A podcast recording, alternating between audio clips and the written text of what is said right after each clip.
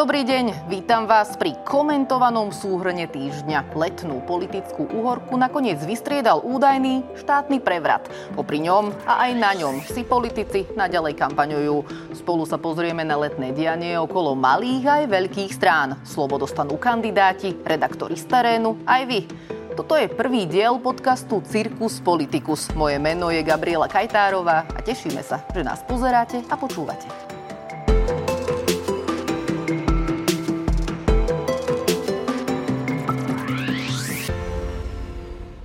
Úvod týždňa bol pre politických redaktorov náročný. Naši respondenti buď dovolenkovali, alebo sa rozbehli do regiónov. Sme rodina rozdáva balóniky, smer, pivo a guláš, Saska zmrzlinu. PSK robí pre voličov kvízy a Peter Pellegrini sa nám kafre do remesla.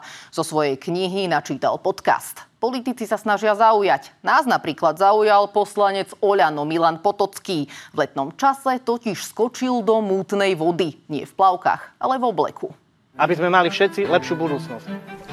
Nedovolte, aby nám lepšia budúcnosť Slovenska pretiekla pomedzi prsty. Kandidáti sa okrem kúpania vozia na karavanoch či fiatkách. Populárna je aj cyklistika. Namiesto pelotónu robí hlas Peletón a KDH organizuje rýchlostné preteky na stacionárnom bicykli. Na kampaň sme sa pýtali Milana Majerského, Branislava Grolinga, Petra Pellegriniho a nakoniec aj Borisa Kolára. Bude KDH ako kresťanská strana kampaňovať napríklad aj v kostoloch? Nie, tam ja sám som povedal, tam nech nikto z KDH nekampaňuje. Toto nie je priestor, kde sa má robiť politika, tam sa majú robiť duchovné veci. Toto je moja tretia kampaň, zažil som také tie zimné, teraz zažívam letnú. Možno je to niekedy také, že veľmi horúco, či už na námestí alebo na jednotlivých miestach, ale na druhej strane počas zimy zase bolo veľmi zima a všetci sme boli chorí. To leto je horúce a že to nemusí byť príjemné. Potíte sa všetci viac trošku? Určite, ale len z tepla, nie z nejakej zlej atmosféry. A nakoniec aj napriek tomu, že ľudia sú na dovolenkách, alebo sa možno politike toľko nevenujú, tak aj tak chodia na tie naše aktivity a pozrieť sa na tie naše stretnutia. Ako sa toto dá e, zvládnuť aj s celým týmto peletónom? Aj napríklad po večeroch, asi logicky by prichádzalo do úvahy dobrá partia, tak aj popijete večer? No musím povedať, že ak úprimne, že určite sme išli celkom zdevastovanejší z košického peletónu. Samozrejme, že aj my chodíme do regionov, robíme to ako stretnutie s rodinou. Deň s rodinou sa to volá. Bude tam e, Šmolkovia, alebo tam Dedo Jozef e, s Bambulkou, alebo sú tam, e, e, neviem, čo to bola Tanculienka, alebo ja už neviem ani kto to je. Proste, decka majú interaktívny program, spievajú si, tancujú, zabávajú sa. Rodičia sa môžu ad hoc stretávať s poslancami a pýtajú sa, Chceli sme osloviť aj Roberta Fica. Stranu sme vopred informovali o našom neškodnom letnom zámere, no nevydalo. Tváril sa, že našu redaktorku nevidí. Pán Fico, jednu otázočku, môžem sa opýtať? Vítajte v sobote. Ďakujem. Až na pódiu sa ukázalo, že si kameru predsa len všimol. Pred plnou sálou z nejakého dôvodu vyhlásil, že v správach budeme informovať o skromnej účasti na jeho mítingu a zlej atmosfére. Nie je nám jasné, ako to spraviť, keďže sme televízia a na záberoch je jasne vidieť jasot prítomných dôchodcov. Zapieskajme im, aby videli, ako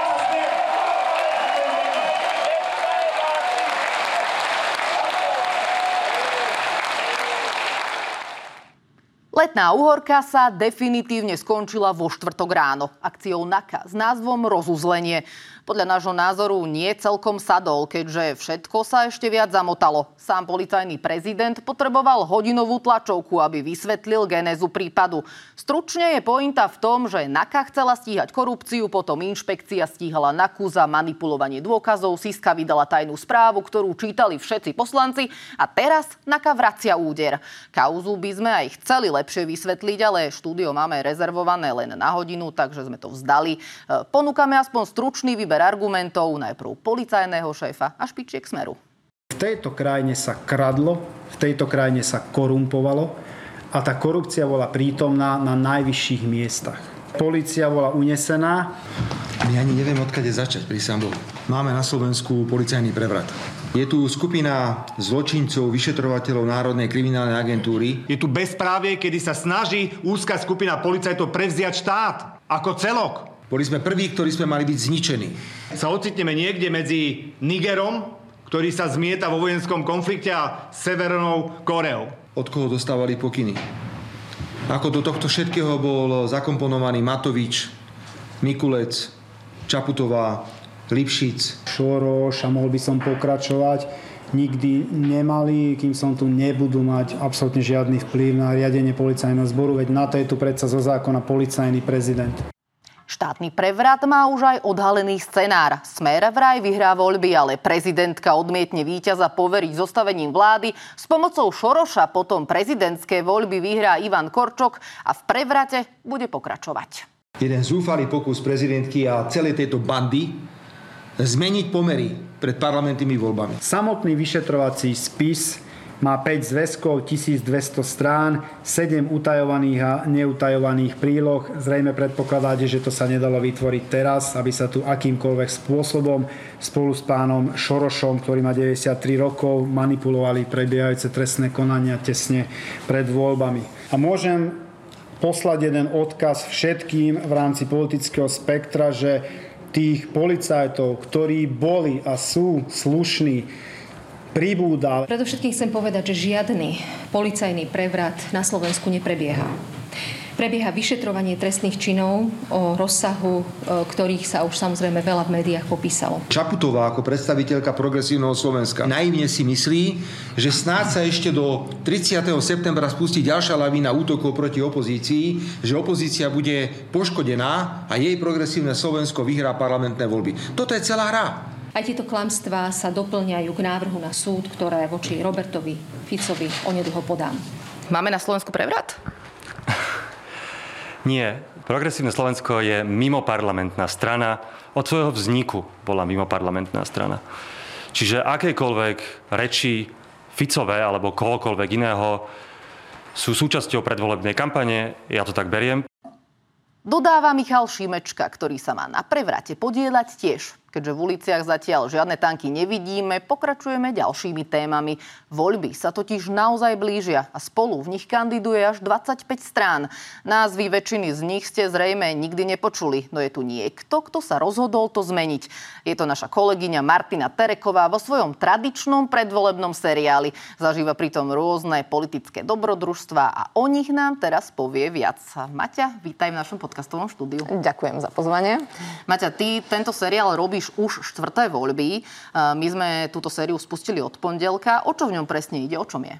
Ono to má pracovný názov, že je to seriál o kandidujúcich strán, ktoré ich má predstaviť. Naozaj e, je snahou ukázať aj to, ako to vyzerá v tých stranách, tak trošku v zákulisí a ono pri tých možno známych stranách to nie je až také zaujímavé, lebo chodíme k ním na tlačovky a nejaké tie ich e, priestory, aj tých ľudí samozrejme poznáme, ale keďže máme naozaj až 25 kandidujúcich subjektov, tak je z toho minimálne polovica taká, o ktorých uh, si nemáme na základe čoho spraviť predstavu. Takže preto ja sa tak trošku pozvem na návštevu, dá sa povedať, a, a idem ich vyspovedať. Ja ťa teda sledujem v tom newsroome, ako pripravuješ tú reláciu a mám z toho dojem, že to je pomerne náročné.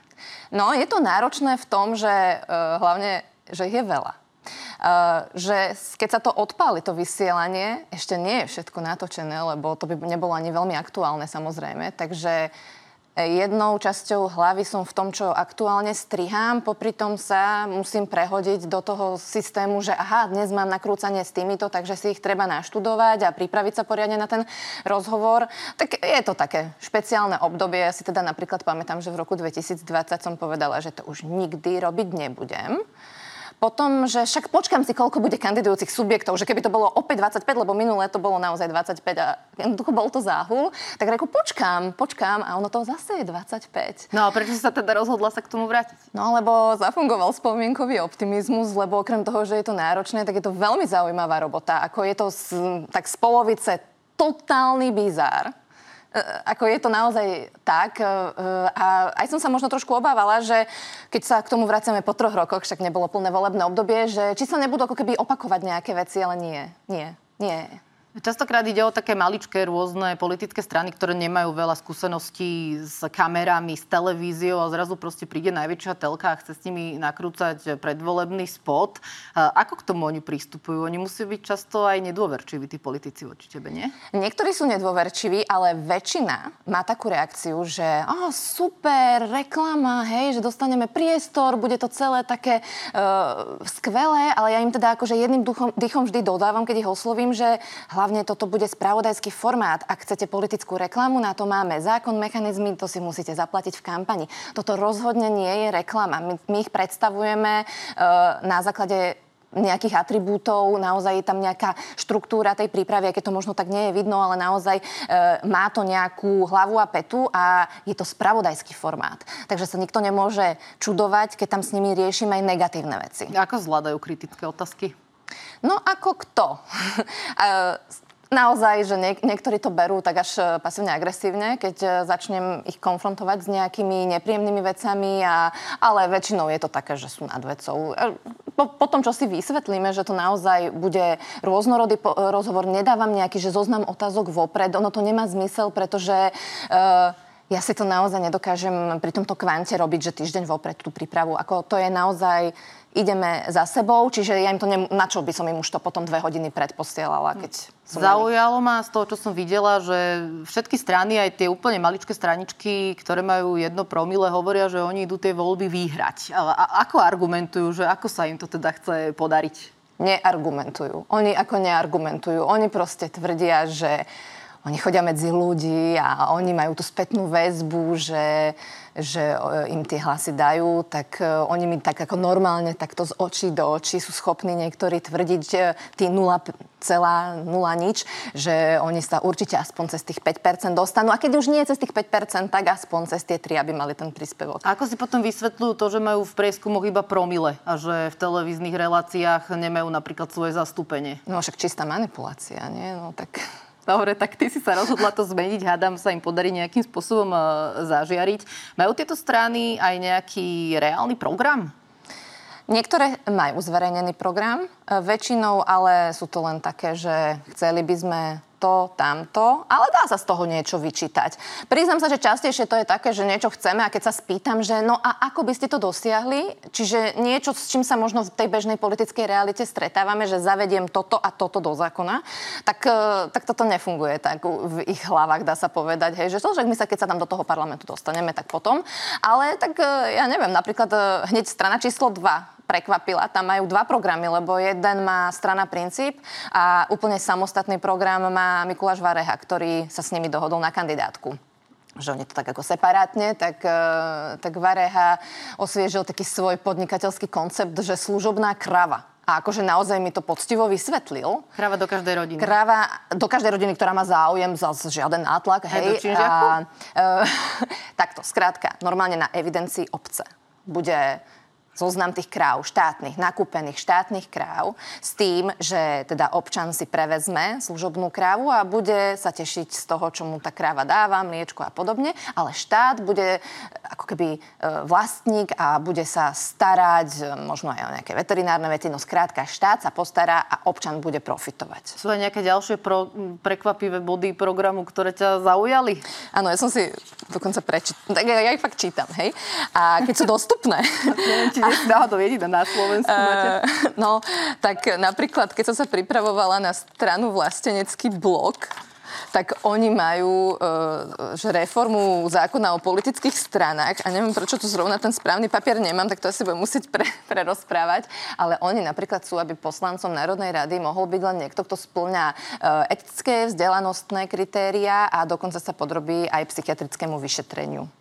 A ešte teda nesmie byť ani závislý na drogách. Uvidíme, či to náhodou niektoré ďalšie väčšie strany e, neokopírujú. Každopádne, čo o tých väčších stranách? Dá sa o nich ešte vôbec niečo nové povedať? Veď, ja neviem, Oľano alebo Hlas, e, ich máme v televízii každý deň, tak čo sa dozvedieť? Takouto miniatúrnou dušičkou, akože som pristúpila k tomu, že mm, ako to s týmito veľkými, lebo ty, na, ty naozaj akože od piky ich nebudeme predstavovať úplne ako pri tých menších stranách, ale musím povedať, že teda napríklad aj na tom Oľano sa dalo niečo nové povedať. No vlastne aj celkom dosť veľa, keďže tentokrát sú ako volebná koalícia taká dosť zvláštna, e, taká dosť oddelenie fungujú, hej. E, medzičasom Oľano, e, hnutie, ktoré vždycky je mimo, ale má centrálu stranickú, hej, od posledných volieb predtým nemali, tak predtým sme natáčali napríklad v parlamente na poslaneckom klube, čiže ono sa to medzi tými volebnými obdobiami paradoxne aj pri tých veľkých je vždy niečo, čo ono to splinie, ale nakoniec, keď idem nakrúcať, tak ono to je vlastne nové. Uh-huh.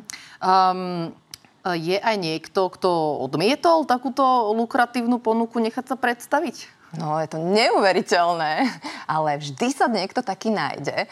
Ono, uh, začala som tým, že som si počkala samozrejme na odovzdanie kandidátok. 2. júla o polnoci sa to uzavrelo, dozvedeli sme sa zoznam, kto odovzdal. Na druhý deň odišiel všetkým úplne rovnaký e-mail, v ktorom som oboznámila teda strany s týmto chystaným projektom čo zhruba by mali od toho očakávať a poprosila som ich, aby mi dali do niekoľkých dní spätnú väzbu, že či teda budú súhlasiť. No, tak e, niektorí, o jasné, jasné, jasné, no bo však tak akože príležitosť. No a potom medzi tými prvými bolo aj odmietnutie. Takže prvé odmietnutie prišlo od slovenského hnutia obrody, to bolo to teda písomné. A to na základe negatívnych skúseností z posledných rokov s vašou televíziou nemáme záujem. S pozdravom Robert Švec, predseda. To je zaujímavé, lebo ja si pamätám, že nám naposledy ďakovali, že sme im dali priestor v predvolebných diskusiách, ale uvidíme, či... No, nie je to jediný, ktorý odmietol. Uh, niektorí teda nesplnili tú uh, uzávierku, že dokedy majú dať spätnú väzbu, tak som to tak postupne obvolávala, niektorí to len akože zanedbali, no a potom som sa dopracovala uh, k hovorcovi Smeru, že teda nedali vedieť že teda ako. Tak uh, Jan Mačgut mi povedal, že uh, ďakujeme pekne, za ponuku. Uh, že, tak, že správne rozumiem, že ďakujete pekne za ponuku, ale neželáte si tento priestor využiť, nepustíte nás do zákulisia, áno, a nebudeme špecifikovať ďalšie dôvody. Takže Smer je ďalšia strana a druhá, ktorá v tomto seriáli nebude vystupovať mm-hmm. uh, v tomto roku, ale v minulosti napríklad... Si pamätám, Smer, ale no... že toto nie je prvýkrát, čo si mala nejaké také trable zo stranou Smer. Čo sa stalo naposledy? no, uh, v roku 2016 som sa dostala do centrály strany Smeru. V 2020 bol líder Peter Pellegrini a tam e, vlastne sme točili na úrade vlády, lebo sa nedalo dohodnúť ako keby nejak ináč, tak e, to bolo také veľmi špecifické. Ale v 2016, e, keď boli voľby, tak sme točili naozaj na stranickej centrále Smeru, to akože asi málo kto sa tam tak pohyboval. Ale áno, stala sa taká vec, že sa to predčasne, toto natáčanie ukončilo lebo to bol vtedy ten koncept s tou prioritou, to ešte bolo super. No a ja som akože teda v tom rozhovore ohlasovala aj, že aktuálne politické témy, sme bol vtedy pri moci, takže samozrejme, že tam boli nejaké aktuálne politické témy a som sa spýtala ešte na niečo, čo súviselo s Mariou Troškovou a v tej chvíli sa Robert Fico nahneval a ukončil rozhovor porozopínal si košelu, lebo my im dávame klopáky, tak to bolo také, no... My to dokonca máme pripravené v režii, tak možno poprosím režiu, nech nám tento klenot z minulosti pustí. Povedali ste, že nie ste IT expert, Uh, ale napriek tomu vlastnosti dokumentu uh, nie sú otázkou IT expertízy, je to úplne bežné. Pani redaktorka, v tomto okamihu chcem povedať, že ste absolútne zneužili tento rozhovor, pretože boli stanovené pravidlá na tento rozhovor. Veľmi jasné, veľmi jasné pravidlá boli postavené na tento rozhovor. Ako obyčajne ste zneužili dobrú vôľu, takže vám neďakujem za spoluprácu toto asi nie je jediná situácia, kedy sa stretla s nejakou nespokojnosťou, tak poďme opäť k súčasnému seriálu. Stretávaš sa s tým, že tí respondenti sú nakoniec nespokojní alebo dokonca sa ti vyhrážajú? Áno, stretávam sa s tým. E, napríklad teraz hneď zo začiatku, tak e, strana Princíp e, sa mi ozvala ešte tesne pred vysielaním ich dielu s tým, že ak to bude štiplavé, tak na mňa zošlú rómsku kliatbu. To mi volali pred vysielaním a po vysielaní mi teda tiež volali, tak akože veľmi rozčúlenie, že prečo som sa venovala aj nejakej minulosti a prečo to nebolo len pozitívne o budúcnosti. Tak toto bola ich výhrada. Už Takže nie. asi to bolo dostatočne štiplavé na rómsku kliatbu, ale to asi nebude jediný bizar, čo si zažila. Nie, nie. Už mám popripravované aj ďalšie diely, lebo trochu dopredu idem. E, napríklad jeden z takých naozaj veľkých bizarov bol, kde ma privítala strana nie s reálnym človekom, ale s holografickým zariadením kde mi ako umelá inteligencia spravila ako privítanie na centrále a potom tam preskočil človek a že teda budem s hovorcom strany viesť rozhovor, ale umelá inteligencia mu bude dávať odpovede. A to som odmietla. Tak to sme sa tam trošku posekali, že teda ja tam vidím toho človeka v tom zariadení, že to, to teda určite nebudeme tu nasi uh, cez niečo posielať, tak a už vôbec nie. A, a, a vyskúšala som ináč tú umelú inteligenciu a odpovede boli úplne nepoužiteľné a generické. Takže neodporúčam politikom, aby ich nahradzali takéto um, výdobytky vedy a techniky. Ťažko povedať, niekedy by im tá umelá inteligencia možno aj pomohla. Maťa, ďakujem ti za rozhovor. Ten seriál sa dá pozrieť v televíznych novinách. Púšťa sa tuším čo, každý pracovný, každý pracovný deň. deň. Takže mm, držím ti palce na ďalšie dobrodružstva. Ďakujem. To bola Maťa Tareková. Ďakujem. Začalo sa to medveďmi, pokračovalo hypotékami a teraz je tu prevrat, o ktorom sa už chystá mimoriadna schôdza. 6 týždňov pred voľbami sa hľadá hlavná téma volieb, ktorá pomôže politikom prilákať masy a vyhrať ich. Naposledy ju trafil Igor Matovič. Uvidí sa, kto to dokáže teraz. Čo ale najviac trápi ľudí? V tomto podcaste sa pravidelne budeme pýtať na váš názor, nielen ako formalitu.